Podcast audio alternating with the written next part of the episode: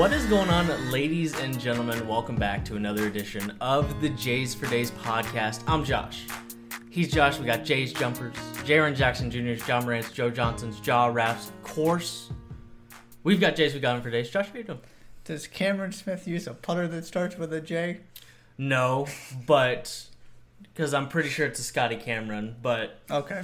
and there are no Scotty Cameron models off the top of my head that start with a J. So no, unfortunately not. But we might just have to call it like a Jotty Jamron or something, just so we can throw it in Yeah. there. You know I vehemently oppose tournaments like that. hmm But even I enjoyed because the difference for me was it wasn't like he was destroying the actual golf course. He just didn't miss a putt. Right.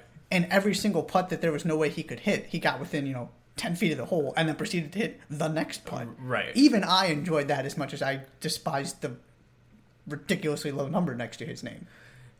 It's it's a it's a course that gets all of its teeth from weather at mm-hmm. this point. right.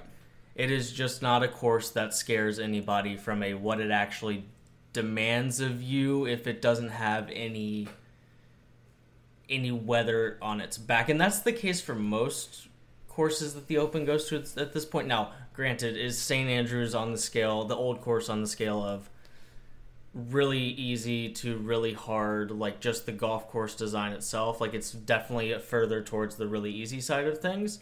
And there are definitely courses in the Opens Rota that are more difficult, but all of them to a certain extent are really banking on Traditional English on, weather. on the traditional English weather. British, exactly. British, I should say. And yeah, uh, and the the thing is, I mean, like they were talking about, like you threw a ball on the ground coming into the week, and it sounded like you were bouncing it on concrete, and it just didn't matter because there was no wind. Um, but still, he's absolutely spectacular what he did. And yeah, I saw a tweet today that said Rory McIlroy shot 66 twice, shot a bogey-free 70 in the second round, in the final round. and hit every green in regulation. I Hit believe. every green in regulation on Sunday. Only was in one bunker the entire week and hold the bunker shot that he had, and he still lost. Um, I, I'm certainly not here on this Monday morning thinking about Rory failing to complete another major. I feel like he did everything he needed to do to, to win that major, except you know maybe make a few more putts on Sunday, which is. Uh, but if you told him that you were gonna have a four shot lead, tied with one other guy, and you guys were gonna be four shots clear of the rest of the field, and that guy was gonna stutter, and you shot seventy bogey free, and you hit all eighteen greens, he'd take it a million times out of a million.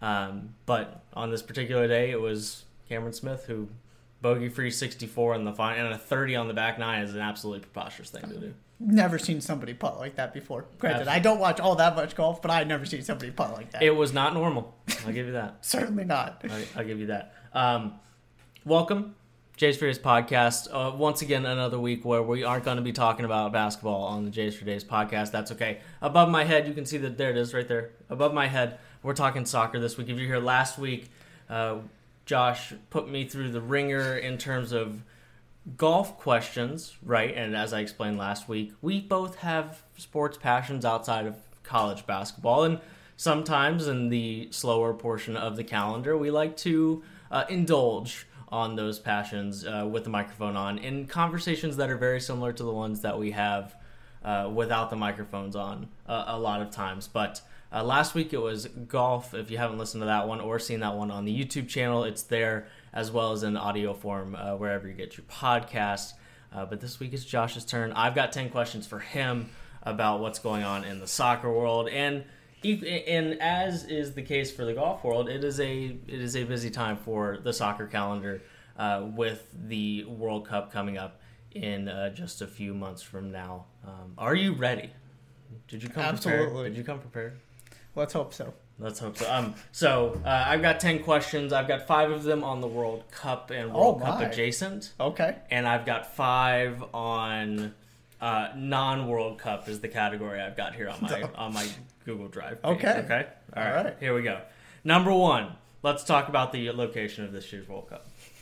Um, I'm really excited about the World Cup really, really excited as a very much a non soccer fan and a guy who freely admits that as someone who's tried to get more into the game, just is just not it's just not happening. Um, I the World Cup is you know across all sports one of my favorite sporting events.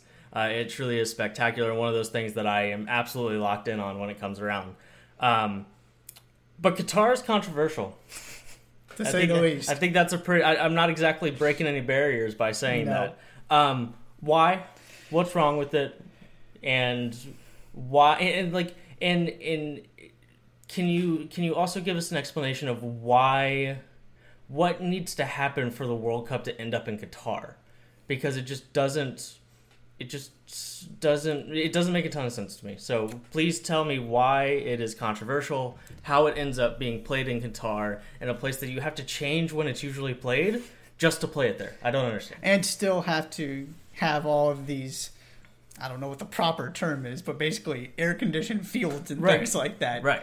It seems like Playing- a lot of trouble when you could put it somewhere far more ex- for Yeah. far more accessible and far more ready to do it already. Yeah. The first thing I would say is we need to remember first this is FIFA. Right. This Okay. is also this is the corrupt era of FIFA Mm-hmm. in which you can go read about all the things that have happened. right. Let's just say it does not appear these World Cups were awarded in the most above board Mm-hmm. fair manner Sure.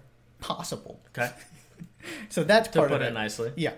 But the bigger thing in terms of the controversy is simply the idea of bringing the biggest sporting event in the world outside of the Olympics, maybe, to a country with, you know, some questionable human rights situations. You're hearing re- reports of just awful working conditions for the people building these stadiums mm-hmm. sort of concerns about how this is actually going to play out from a cultural standpoint. And like you said, why do we need to be doing this? Mm-hmm. And the other part of it is, and, and from a golf standpoint, you can understand this too. Kind of the now this is this is Qatar, not Saudi Arabia, but kind of the idea of these countries using all of their money to the the term that people started using is sports washing mm, mm. which applies very much to the LIV Golf Tour as it does to the PIF, the same Sure. organization buying Newcastle United, or at least a stake in it. Well, mm. we can get into that if you want. But the idea of kind of trying to present Qatar to the world, there's a kind of an icky feeling about it for at least some people, and including uh, that goes to players themselves who are going to be participating who have expressed concerns and at least I have heard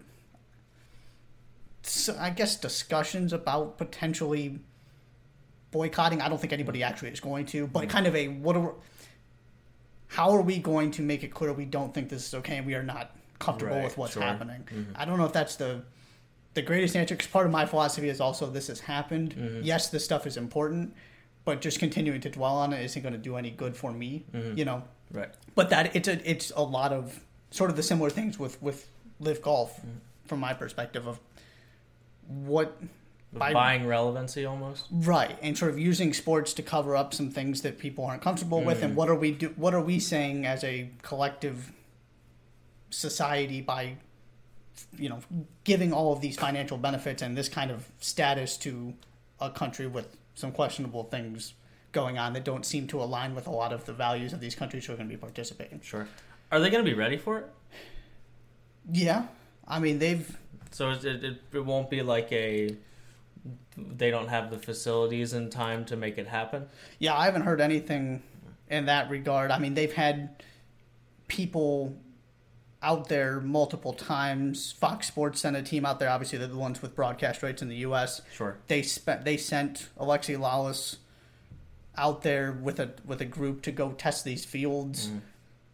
David Beckham is a they got all kind of these ambassadors, including David Beckham for this World Cup. I, yeah, mm-hmm. it's I don't think it certainly has not been pretty how it's gotten done, but it'll it'll be done. last kind of question on this is there any conversation about how this massive ecosystem of soccer that's being created to host this place might be used for any sort of meaningful, productive way post the World Cup, kind of in the same vein as like we spend hundreds of millions of dollars to build Olympic villages and then they just kind of rot in Correct. the same way that the places that they were built on were rotting before they built it on that place. Honestly, haven't investigated it too much. There is a Qatar Stars League that is well financed. Mm.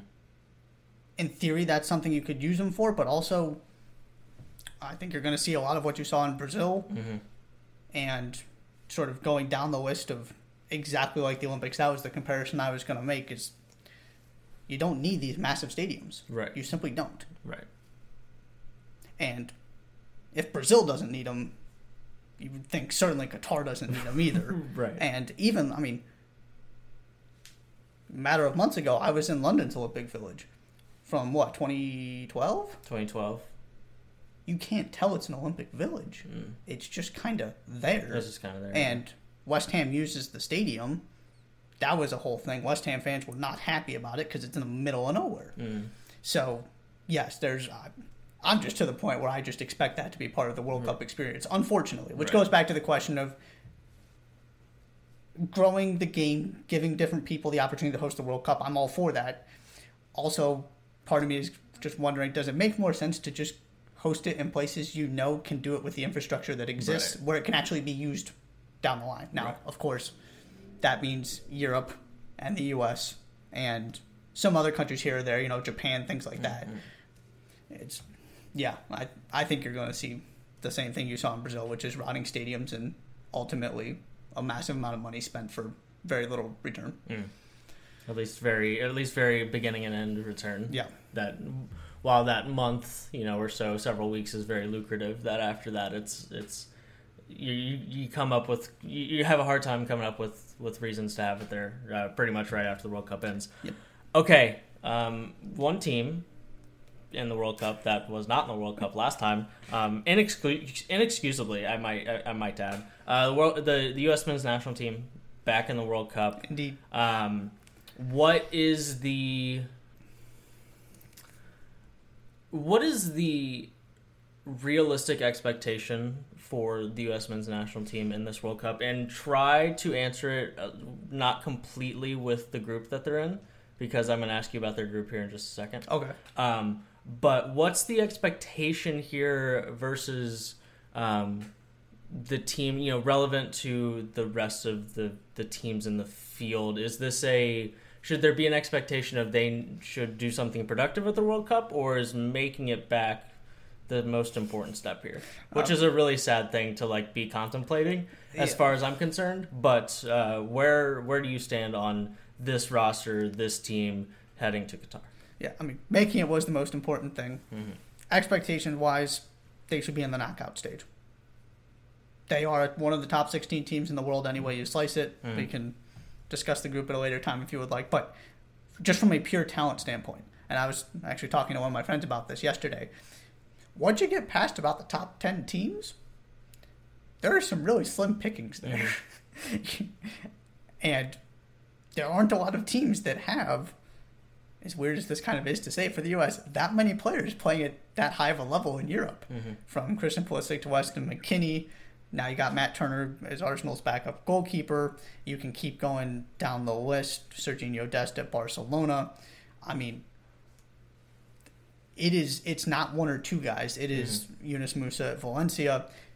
It is most of this team is either the very very best from MLS or guys who are playing in in Europe and primarily in those five major leagues, which is also also part of this. Even Luca de la Torre, whose team got relegated from the Dutch First Division, mm-hmm. he said, "Yeah, uh, goodbye. I'm not playing for you anymore." And now mm-hmm. he's also playing in La Liga in Spain. Mm-hmm. Luca de la Torre may or may not make the team. He's one of the favorites of people who follow this team closely because he's been spectacular during qualifying. He's not a starter. He's playing. He's going to play Real Madrid and Barcelona this year. Right. And so it's from a talent perspective, they're a top 15 team in the world. That means they should get out of their group because 16 teams are going to. What makes you worried that they might not? I mean, not not to put an Yeah. emotion in your brain, but it doesn't sound like you're completely convinced that talent. It, it- well, the history of the U.S. men's national team suggests that talent doesn't always translate to the success that it should, Yeah. i.e., missing the last World Cup. Yeah. It would be a combination of this is going to be the first time for a lot of these guys, and the fact that, right, talent is not going to get you there alone. One of the things I have really been paying attention to the past couple years is is this group of players demonstrating the same kind of grit and mental toughness that has become synonymous with this team and the reason why this team shows up every single World Cup they qualify for Mm-hmm. Because those teams were nowhere near as talented as this one. Right. And yet they took a, a loaded Belgium team to the you know very very very end. You had a run to the quarterfinals in 2002. That has to be part of this equation too, because this is not the best team in the world by any stretch of the imagination. Mm-hmm. And so seeing things like the games against Mexico, where you have some poor moments, specifically the Nations League final, and still find a way to come back and win when people are throwing stuff at you from the stands. Mm-hmm. The piece of mud they played in in Honduras during the last international window, where they gave up a bad goal in a game that ultimately didn't matter all that much, then went down a man and still found a way to score a goal. Mm-hmm. When I mean, just and they shouldn't have gone down a man. Also, to be clear, that was a bad red card. All of that has to translate. Sure. And the other part of this is the goalkeeping situation.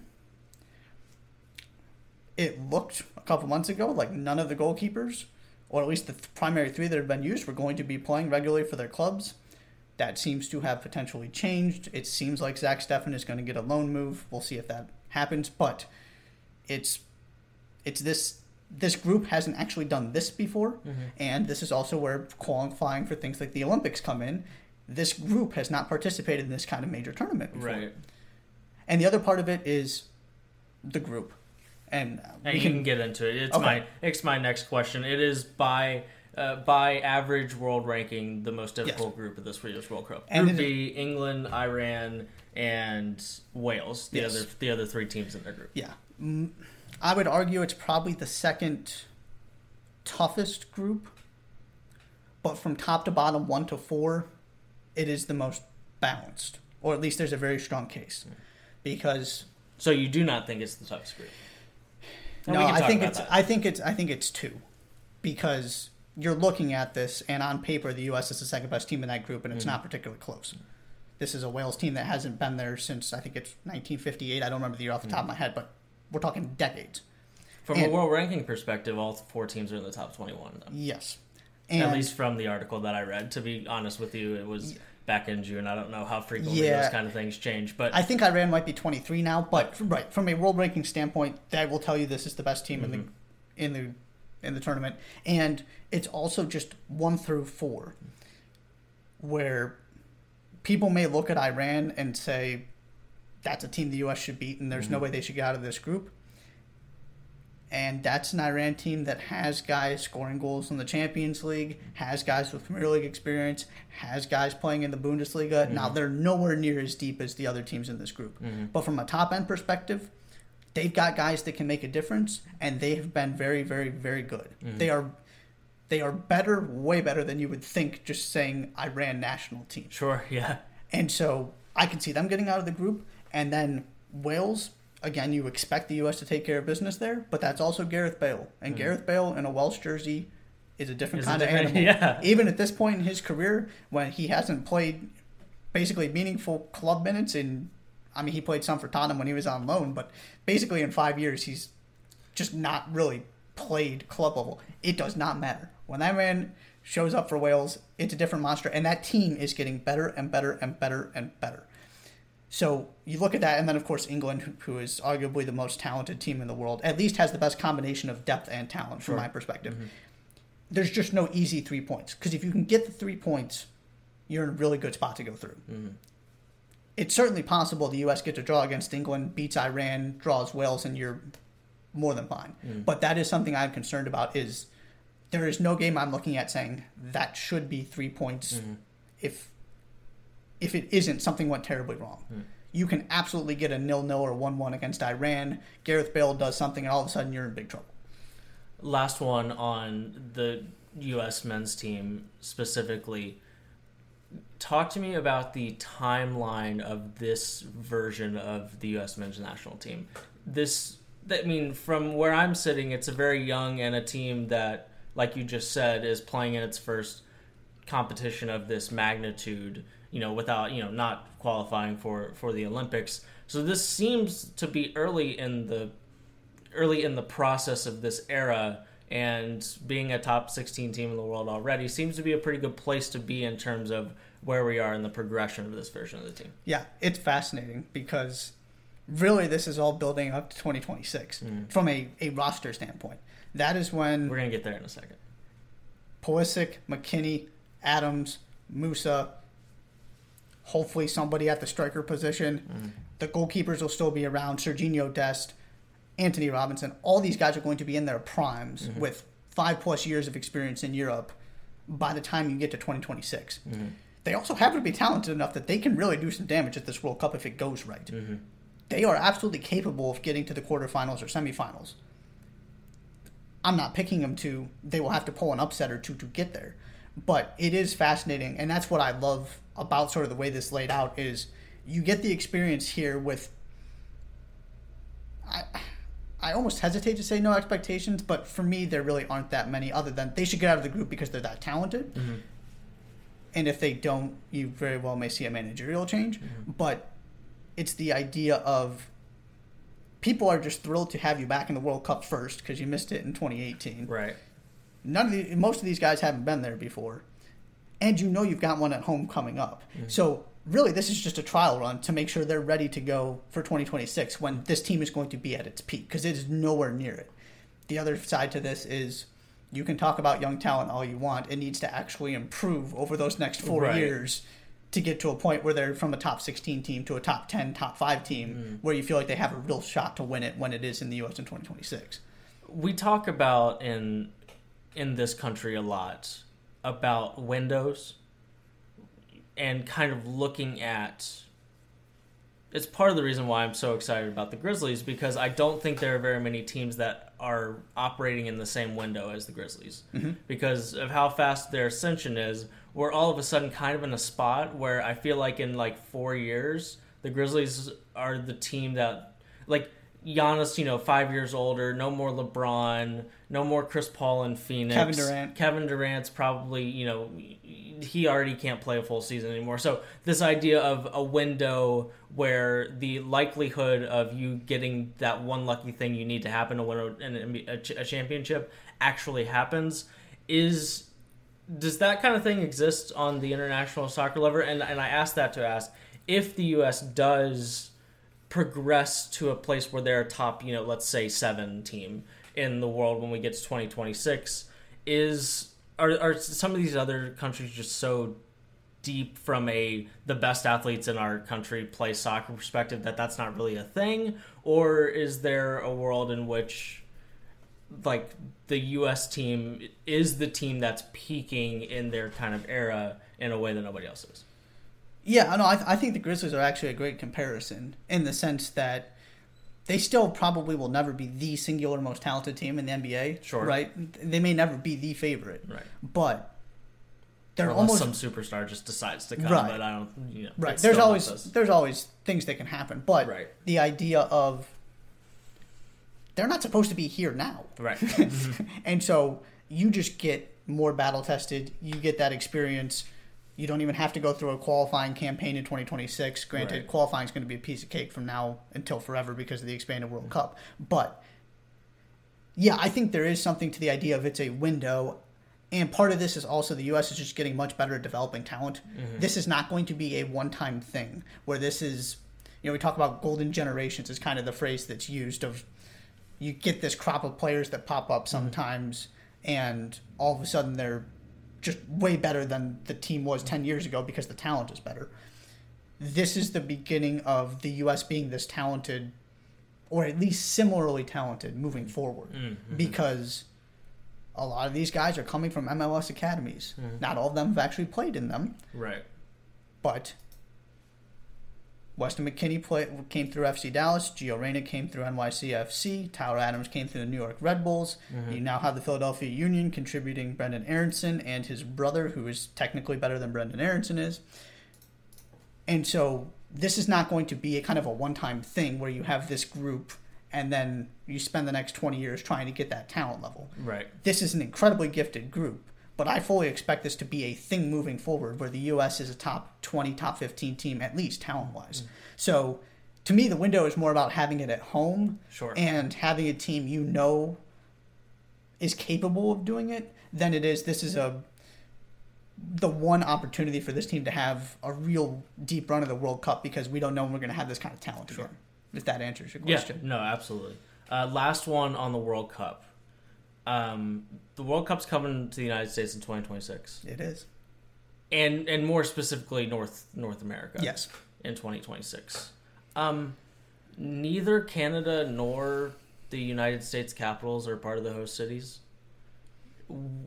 What's the and and maybe it's just there are other places to there are better places to play soccer and there are 16 better places to play soccer and that maybe that's just as simple as that but i don't know it, it just kind of feels like that's a logical thing to start with that the capital of the host nation or the host region um, that at least one of them gets a game even if it's not the place that the, the final is played.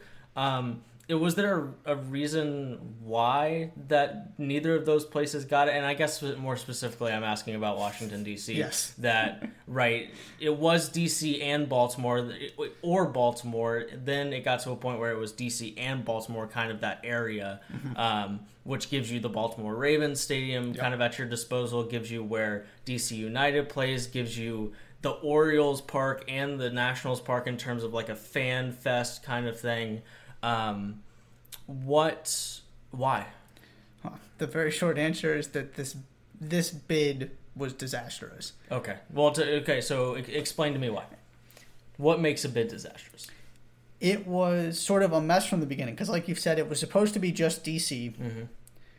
except there were issues with the Commander Stadium. So they said, "Okay, we're gonna move it to Baltimore, where the Ravens play." Oh, right, the Commander Stadium too. Yeah. yes, that was where the games were going to be. right. That was Sorry. not about to happen. I promise I know there's a football team in Washington D.C. So now all of a sudden you're bringing the games to Baltimore. Mm-hmm. There were just it just didn't compare to the other bids that were that were out there. Because it does make all the sense in the world, and people still thought until the names popped up on the screen, DC was going to get that spot. DC Baltimore was going to get that spot instead of Boston. Right. Boston is what took this spot that was supposed to be DC and Baltimore's. The, Being played at Foxborough. Yes. Part of that has to do, it sounds like, with Robert Kraft's relationships, of he helped sort of steer it in that direction. Mm-hmm. I've As is the case with everything Right. else, relationships. right, but it, the very simple explanation is it should be in DC. They're just it started off bad. They couldn't fix it in time, and there are so many factors that go into a bid in terms of sort of your presentation to FIFA logistically, Right. how it's going to work. And you look at the other spots.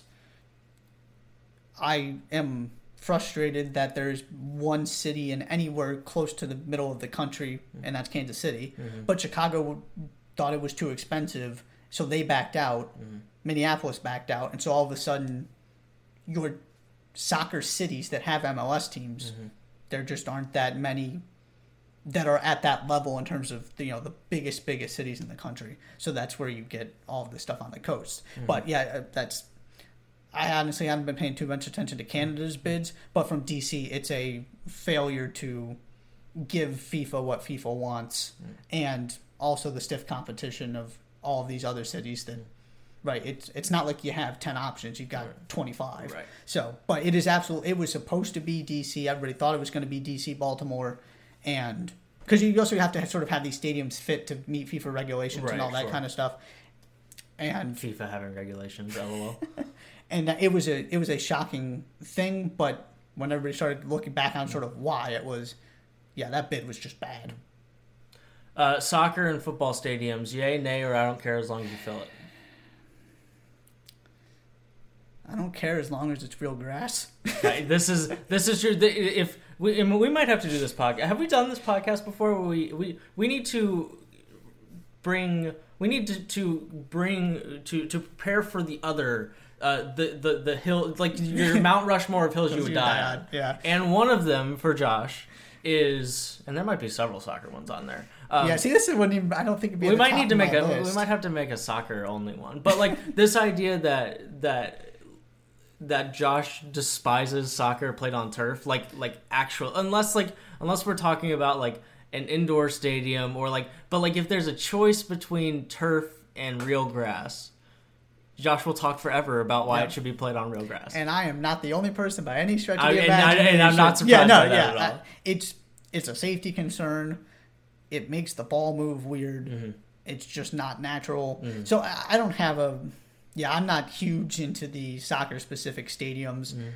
especially for a World Cup. I am all about let's fill these things. Yeah. Let's get the which shouldn't be an issue right, Right, Yeah. exactly.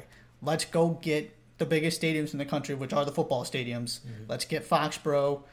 Let's get SoFi. Mm-hmm. You know, you go down the list, Arrowhead. All these stadiums are going to be played at. Let's get the big ones for this event. Yeah, I I don't have an issue with the. I, I'm not a. It needs to be soccer specific. have they announced where the final will be played No, that is going to be in the sort of planning process. The next kind of thing to be decided. your prediction I think it's going to be SoFi. so far it- to me, it's going to be either New York or LA, just because right those are the, those are the two cities. right And why not put it in the billion dollar stadium that just hosted the Super Bowl and is incredible? mm-hmm. You know, True.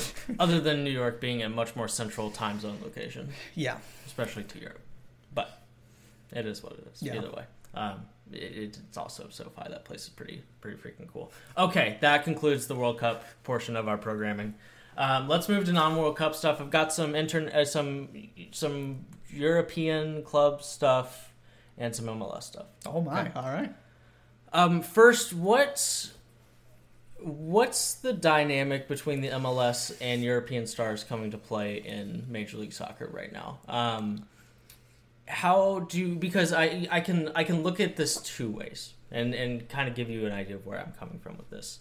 Um, one frame, uh, you you know, in one context, it's awesome to see some of the biggest names the sport has ever seen, at least recently, come and play in MLS. Whether it's Wayne Rooney on his way back to DC, um, Gareth Bale just you know joining one of the LA teams, FC, right? Yeah, LAFC. Mhm. Um, and you know that's an LAFC team that I did my research is currently the has the most points in the Western Conference, so a team that's also relevant.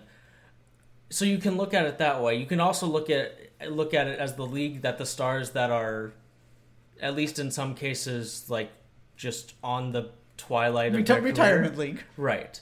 Um, do you feel? Is there any part of you? so- And you can just kind of react to right the relationship between the, the you know MLS and and European stars, and also is is there a part of you at all that it almost belittles the nature of the competition of Major League Soccer to suggest it's just kind of the place that old European stars go to retire eventually?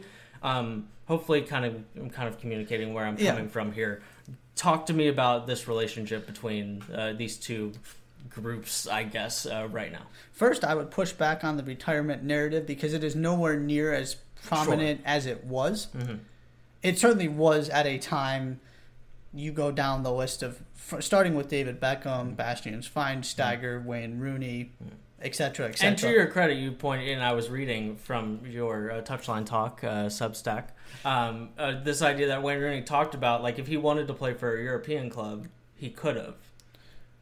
That it doesn't seem like it's necessarily the it's either MLS or I stop playing soccer at a at a top level. Yeah, so he's actually coming to manage DC United. Oh, Yes, he's coming to manage DC United. but I was very yes, I was very proud. I'm of just him. gonna say this is this is where my ignorance comes All good, all glaring through. But he also could have played in Europe instead of coming the first time. it was a choice he made, but he was very much on the tail end of his career. Mhm. So I would push back and say it's not as common as the narrative that has been presented because it used to be way more common. Okay. The league is absolutely getting away from that. And so now you have sort of the upgraded version, which is, we'll just call them the Toronto Italians. Uh, Lorenzo Insigne and Federico Bernardeschi. I think Insigne just turned 31. Okay. I don't think he's any older than that. And Bernardeschi, I believe, is 28. Both of them were on the field in the Euro final last summer. There is always going to be an appeal of playing in MLS. But to me, the next step was move away from the 35 year olds. Let's get the guys who could still play in Europe that want Right. to come here. Now they're paying them a ridiculous amount of money, Right.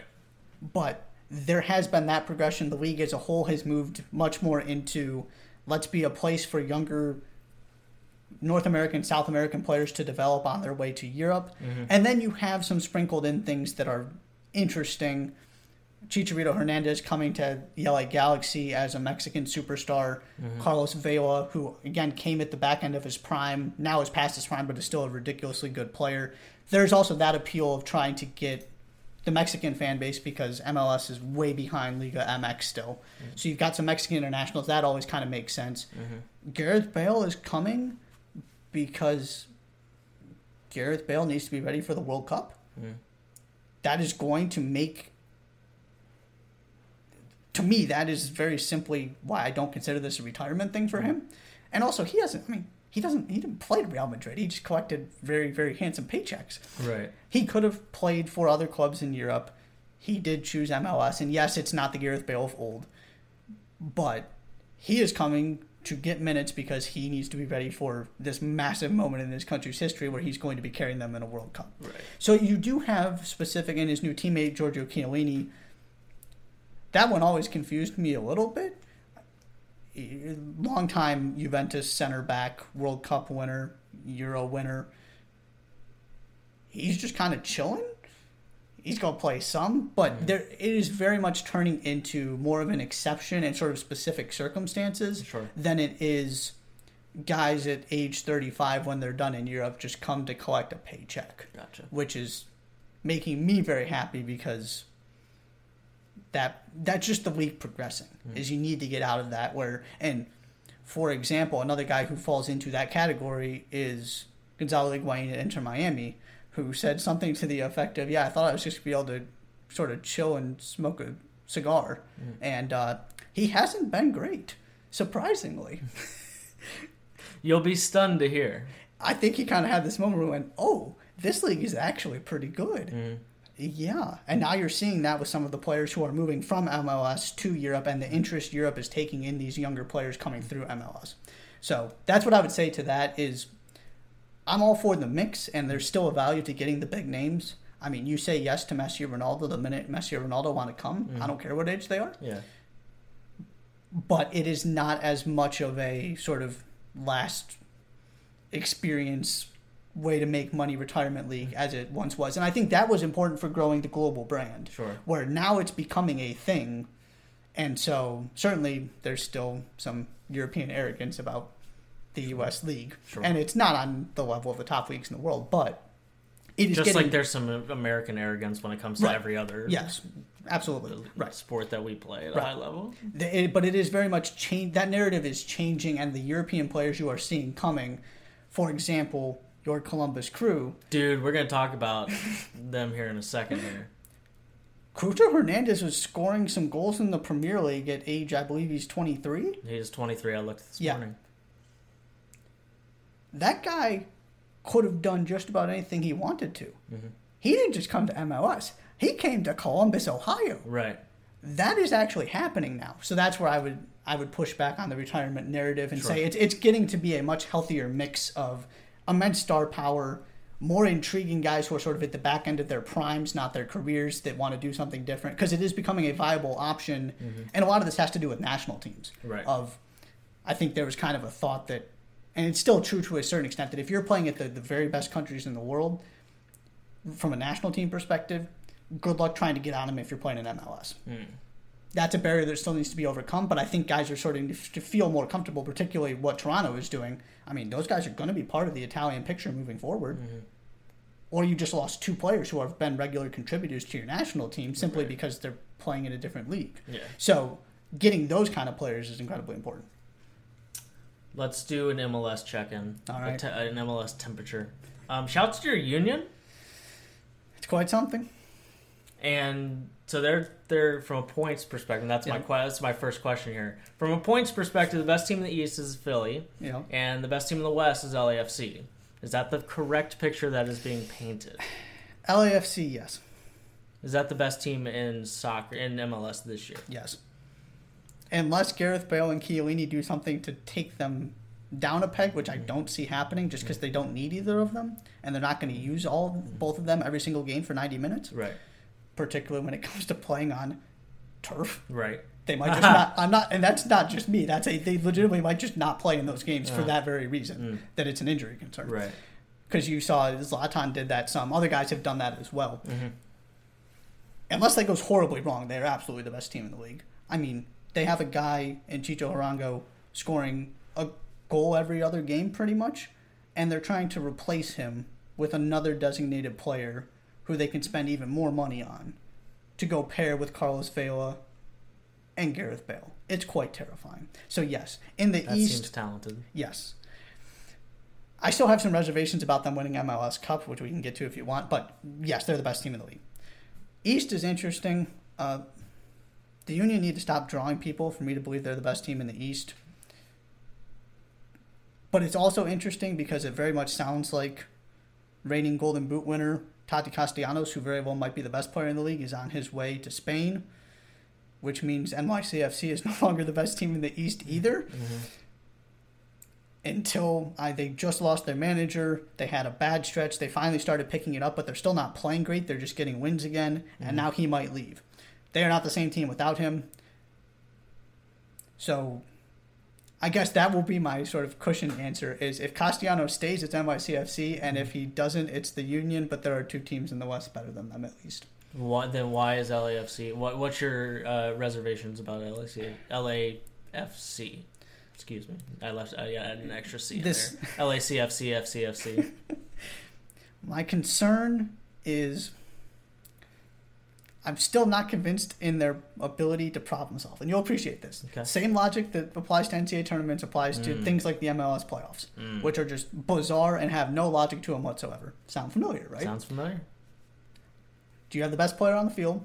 Guys who can win a game by themselves, Mhm. decide a game by themselves, and do you have multiple ways to win. I'm still not convinced LAFC have multiple ways to win, that if plan A doesn't work, they can still find a way to beat you. That has been their issue in the playoffs in the past. Is It's- Plan A just score goals? Plan A is yeah, press, dominate the ball, quick transition, and it's very, you know, I made the comparison to Liverpool because they play in a similar fashion of when you have those guys running at you for 90 minutes and the incredible midfield they have, it's very hard to just keep them out of transition for 90 minutes Mhm. and to stop and to avoid making mistakes that lead to goals because they punish you so quickly and so efficiently. Sure. But if you can do it, and it's a little bit different now because Steve Cherundolo is in his first year as a coach, particularly with Bob Bradley. Bob Bradley is one of those guys who will say, we don't just need to win, we need to win playing an attractive brand of soccer, which involves us having the ball Mhm. all the time Mhm. and passing the ball all the time, very Manchester City esque. Mhm. And as you see, Manchester City still has not won a Champions League for similar reasons. When it goes bad, it goes bad real quick. Mhm. I am more optimistic about this LAFC team and bringing in a guy with Gareth Bale who can be a difference maker by himself, like Carlos Vela can. But that is that is my reservation is they have not been able to impose their will on teams in the playoffs, Mm. and they have struggled as a result collectively in their short history. Okay. Um, will you explain to me why no uh, European club ever seems to have any money left, and yet they can still spend hundreds of millions of dollars on stars? Will you explain to me how this, how like money just seems to appear out of nowhere in Europe, Well, I I will try. and then in general, just kind of like how value is dictated on the transfer market? Sure. I'm I'm assuming you're talking about Barcelona. Yeah, Yeah. Because like every time I read about a every time I go out of my way to read about a European club, it's like they're having horrific financial issues. But by the way, they just like signed Gandhi to a four-year, three point two trillion dollar deal. Yeah. Like, please explain to me how this works. So I'll focus specifically on Barcelona because a lot of what you've been hearing in Europe in general was pandemic related. Sure. Because you were shut down for that time, so you weren't getting TV revenue, you weren't getting people to be able to come to your home games. Right. These teams operate on a very tight budget Mhm. of Because They- they, are paying people pay, paying people so much money. yeah, of we're spending as much if not more than we're bringing in hmm to start with. Right. And so, because you're expecting things like Champions League payouts to come in and that kind of thing, and also some of them just have ridiculous amounts of money they can, Mm. and UEFA has not been particularly harsh or uh, dedicated to following through on financial To fair dis- play, which yeah. is what is supposed to be the thing that keeps you from spending more money than you have. Mm. Barcelona, uh, yeah, everybody is trying to totally understand exactly how they're able to do this. Mhm. The best way I can describe it is they have a salary cap that is imposed by La Liga based on the amount of revenue you have. Okay. And, and, and uh, specifically, I think it's more about the profit you have. Sure. Of okay. if you only have this much money, you know, this is what your financial situation looks like. Mm-hmm. This is how much money you can spend. I believe I could have this wrong, but I believe Barcelona's salary cap right now is something like negative three hundred million euros. So they need to find a way. Makes me sweat. Yeah, it's, it's not great. If they were a smaller club, they would be bankrupt, probably. Mm. So basically, what they're doing, But they are not a small no, club. no. They are simultaneously attempting to bring in money short term Mhm. and use that money to improve their team so that in theory they can make more money moving forward and trying to also cut some of their salary so that basically they can sort of slowly build this thing back to a sustainable model. Okay. So they've done things like they just got a new sponsorship deal with Spotify. Mhm. To, Yep, yep. So that brought in a bunch of money. They also just sold some of their La Liga TV rights to, I think it's called Sixth Street, some kind of U.S. investment firm Mhm. that paid them a bunch of, I mean, hundreds of millions of dollars up front to then get, I think it's 10% or something like that of their future TV earnings. Ah, okay. So they're essentially mortgaging their future to have this short term solution so that they can get to a spot where they're allowed to spend a dollar for every one they bring in. It's a there are very complicated rules. Some people have done some deep diving on this, but basically they're trying to they're called these economic levers. They're trying to push all these levers that allow them to function. Mm. The concern is if this doesn't work, they're in the same spot and have less money coming in because Right. they're selling their future They're- assets right. to fund this. Right. It has It's like to when work. it's like putting all the chips in to win the title next year. right, exactly. and then where do you find yourself? Eh, because, for example, they have this midfielder. You find yourself horrible and giving all your picks to the Boston Celtics. right. They they got this midfielder Frenkie De Jong. He was uh, one of the best young players in the world. They signed him from Ajax. Seemed like a perfect thing. Mhm. He's very happy. He's pretty good. Some frustrations about his performance, but generally he's been very good for Barcelona. Uh, he is one of the few players on their roster they would consider moving that actually has some value. Mm. His agent goes, Yeah, he doesn't want to leave, and we're not going to have any conversations about him taking a pay cut. That's the kind of people need Barcelona, Barcelona need to finance their way out of this. And he just said, I'm not leaving. Yeah. Why would I? You're paying me this money. It's your fault. Your problem. Deal with it. That's the that's the situation they're in. But yes, there is a very bizarre kind of loophole way they're trying to get around this to basically keep themselves able to contend in the hope that basically just revenues keep going up, and so all of a sudden they can start paying off this debt. But I really don't have a good answer for you. I've been trying to understand myself. Mm. I have a basic knowledge now, but it's it just doesn't. It's bizarre. There, it is fascinating to me just how it kind of seems that you're just allowed to like not pay money when you're asked to pay money and like from like a like in specifically in like European soccer. It's like I feel like like every other year it's like yeah this guy hasn't paid taxes and since Nam. And but then it's okay. It's not that big of a deal. Just like man it, it, it's fine. We'll let you off with a warning. And it's like yeah Messi owes like four hundred million dollars in taxes but it's okay. It's not a big deal. It's it's, strange. It's just one of those things that I don't quite Yeah. understand how it works. Yeah. Um, okay. One one question in terms of on the field in Europe, just because I'm curious. Mm-hmm. Uh, the most impactful, um, what, the, the the most uh, important move that a European club has made this year, Ooh, most important. and and define important in the context of whatever you'd like. Okay. I'll say most important is Erling Haaland Okay. to Manchester City. please.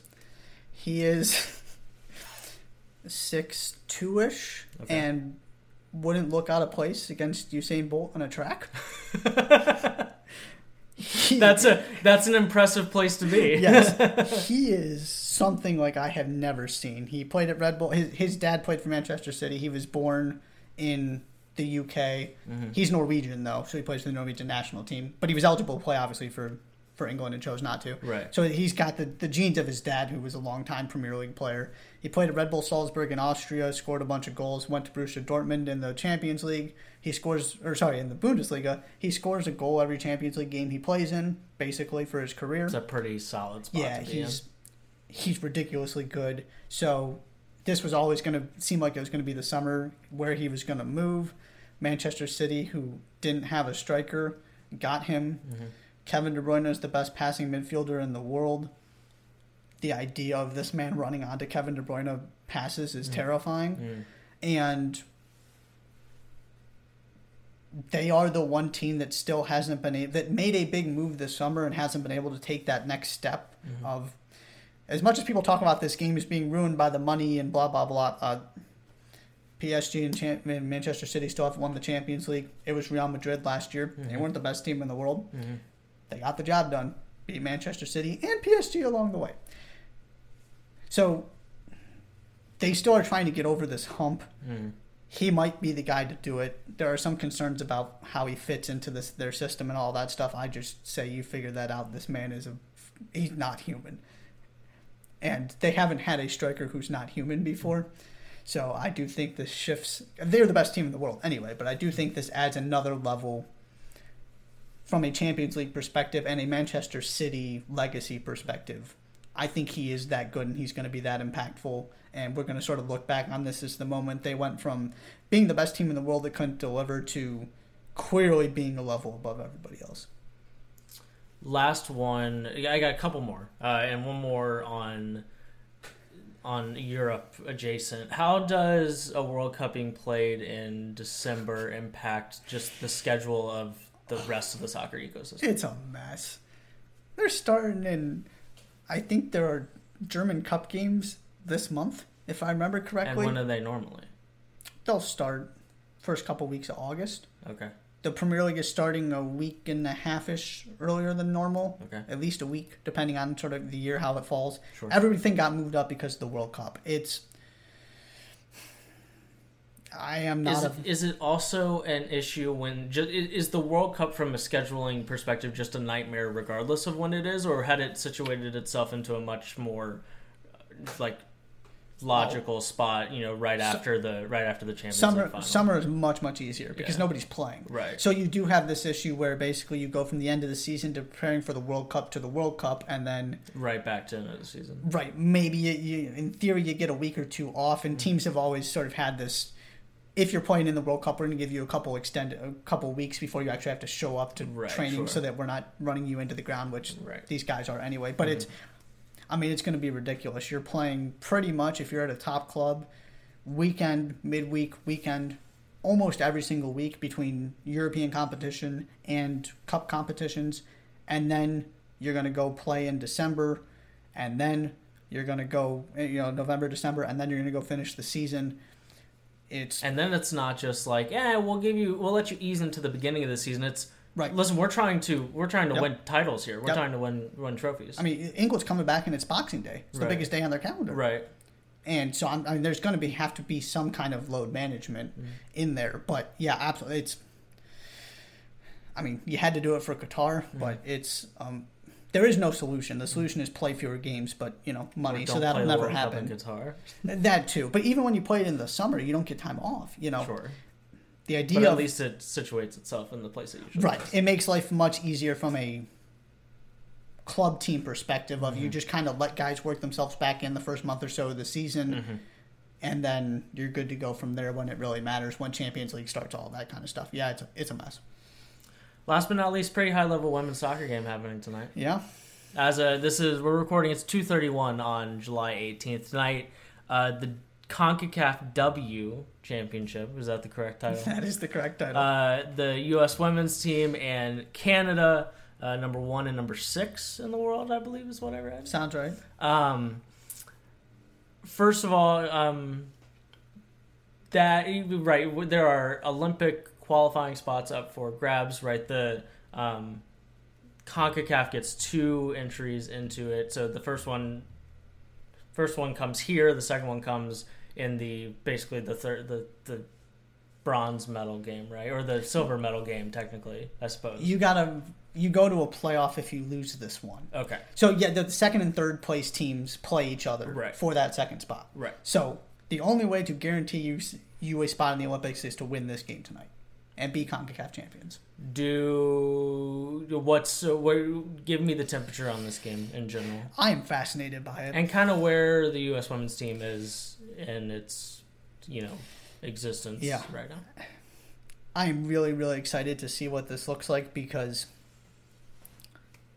part of the issue with CONCACAF on both men's and women's sides, Mhm. but especially women, is there's just nobody to match up with this team Mm. outside of Canada.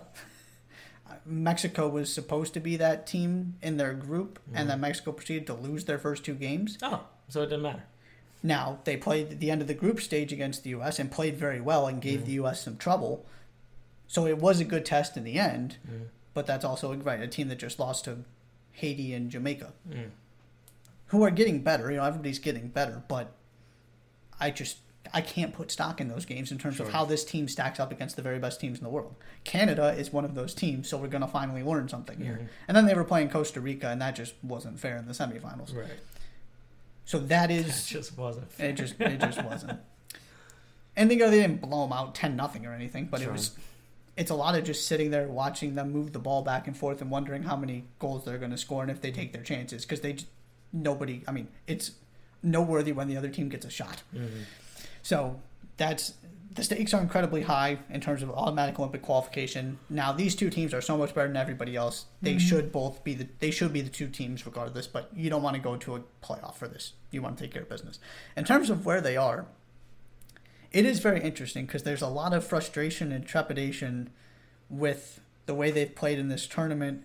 They've wasted a lot of chances. They are not destroying people the way they have in the past.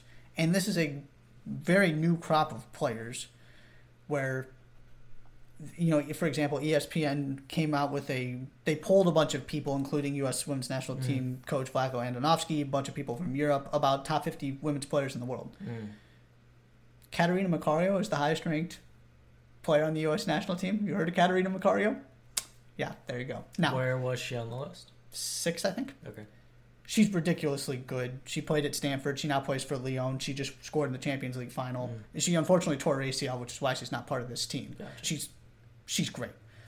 And then you know Rose Lavelle was on that list. Lindsey Right. Horan was on that list. Some of your your normal players, but you're looking at a, a front three in particular. Alex Morgan all of a sudden is having a terrific NWSL season that she's never had before, hmm. and is playing fairly well at the striker position. So she won that spot over Ashley Hatch, who led the NWSL in goals last year. Unfortunately, she got hurt, so now striker position is Alex Morgan's for the rest of this tournament.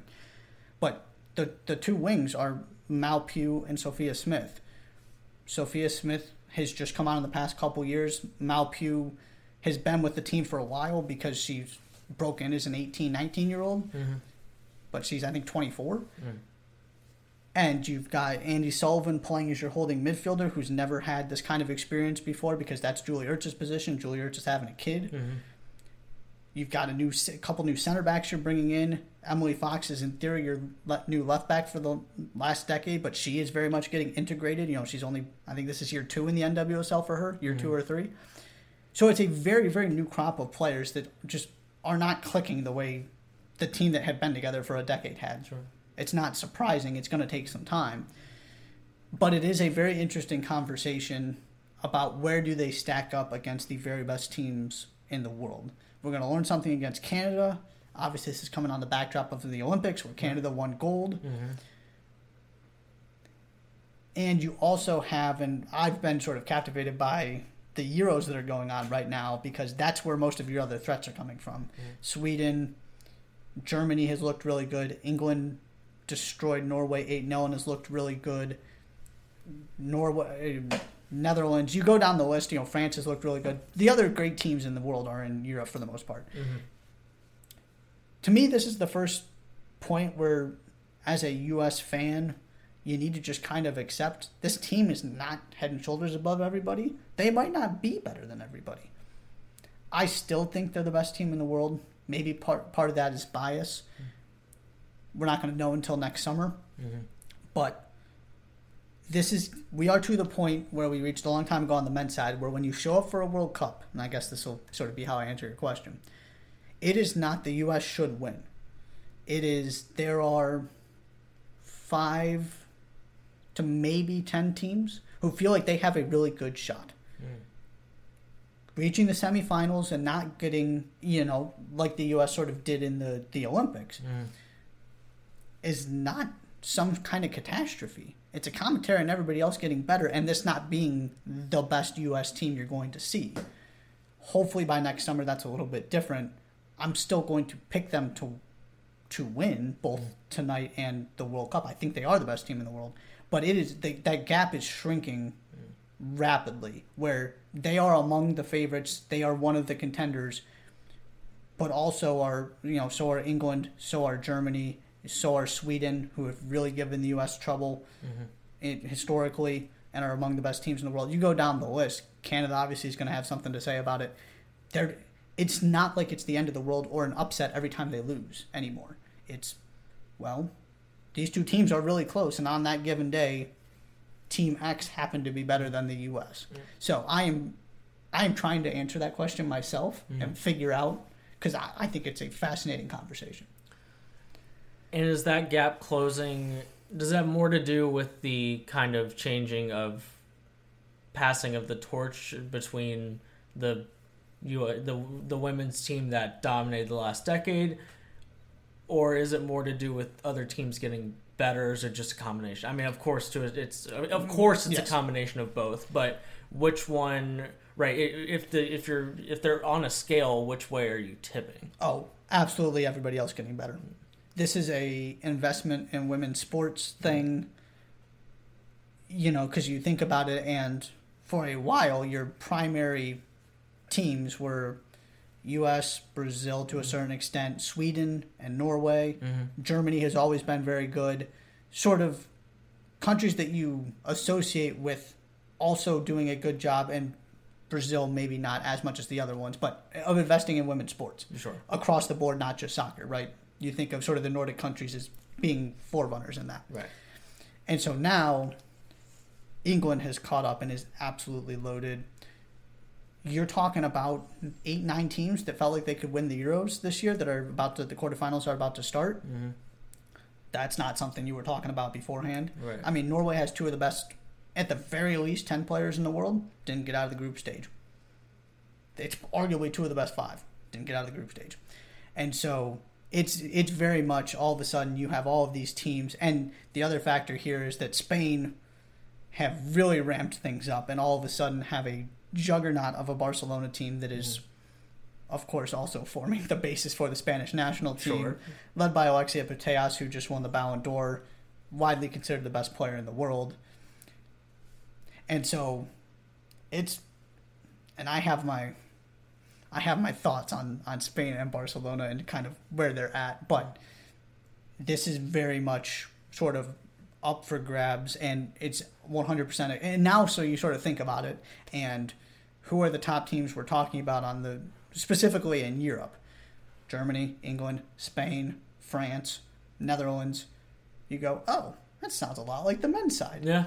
The country that you're right, the countries that develop incredible soccer talent have incredible soccer cultures also have it on the women's side now too. Mm. And so it's a a question of can you sort of keep up and can you keep developing players that are even better than theirs because it's it's real tight. I'm enlightened. That's all I got for you. I appreciate it. That was fun. This these are an absolute blast, and I said this on the last podcast, but that is um, there's few things more enjoyable than especially like especially in conversation than listening to somebody talk about something that they a are a very that are they are a passionate about and b know a lot about, right? Um, so right, we've been going for a little over an hour, and I've been captivated the entire time. So so thank you. Anything, anything. I don't think so. All right. I suppose at some point we should return to basketball, right? Yeah, at some point. We talked about a guest, We did talk about a guest. and we got to start our previews pretty soon. And we got to start our previews pretty soon. So at some point, we will return to the Oh, I- college basketball world. I will say, shameless plug, if anybody wants to Mm. check soccer content, touchlinetalk.substack.com, and also Touchline Talk on YouTube, hmm weekly show, all kinds of video recap content. Go follow, subscribe. Thank you. Appreciate that. All right. Can't believe I forgot that the, The, first time. it's me too. I can't believe I didn't tee you up for it. I'm so I'm so upset with myself. But yes, Touchline Talk on it's Touchline Talk 22 on Twitter, correct? yes. Touchline Talk 22 on Twitter, Touchline Talk on YouTube, all of those, all of those fun things. Touchline Talk on Substack. Um, go follow them and all of its entities. But um, yes, at some point we'll have a discussion. We'll talk about the possible return to the college basketball world. Um, but it's only July 18th. I'm not too worried about it. But yes, it, it at some point with the extensive nature of the preview series, we're pretty close to to that time. But um, we will either way no matter what we end up talking about, we'll be back on Monday. Okay, we're back on Monday, um, and whether that's in the college basketball or maybe we'll just like dive into something else. I don't know. It will probably be college. Do some engineering talk. Maybe, maybe we'll, we'll just we'll just jump into crypto and the stock Yeah, there you go. yeah, real estate. Like there are all Some these things. philosophy. Yeah, absolutely, absolutely. Maybe we'll start a book club. um, we'll we'll find something to do. But uh, we'll be back uh, next week. Thank you so much, Josh. Thank you so much for in, for for bringing all the soccer. Thank you for the questions. Um, uh, and thank you for listening to this edition of the Jays for Days podcast. Please subscribe to the podcast on Apple Podcast, Spotify, and Google Podcast. Follow us on Twitter at Jays for Days Pod. Um, and uh, subscribe on YouTube, as you can see in the bottom right corner there. Check it all out. Um, we very much appreciate it. Uh, we'll be back next week. Thanks so much for listening to this edition of the Jays for Days podcast. I'm Josh. He's Josh. And we will see you later.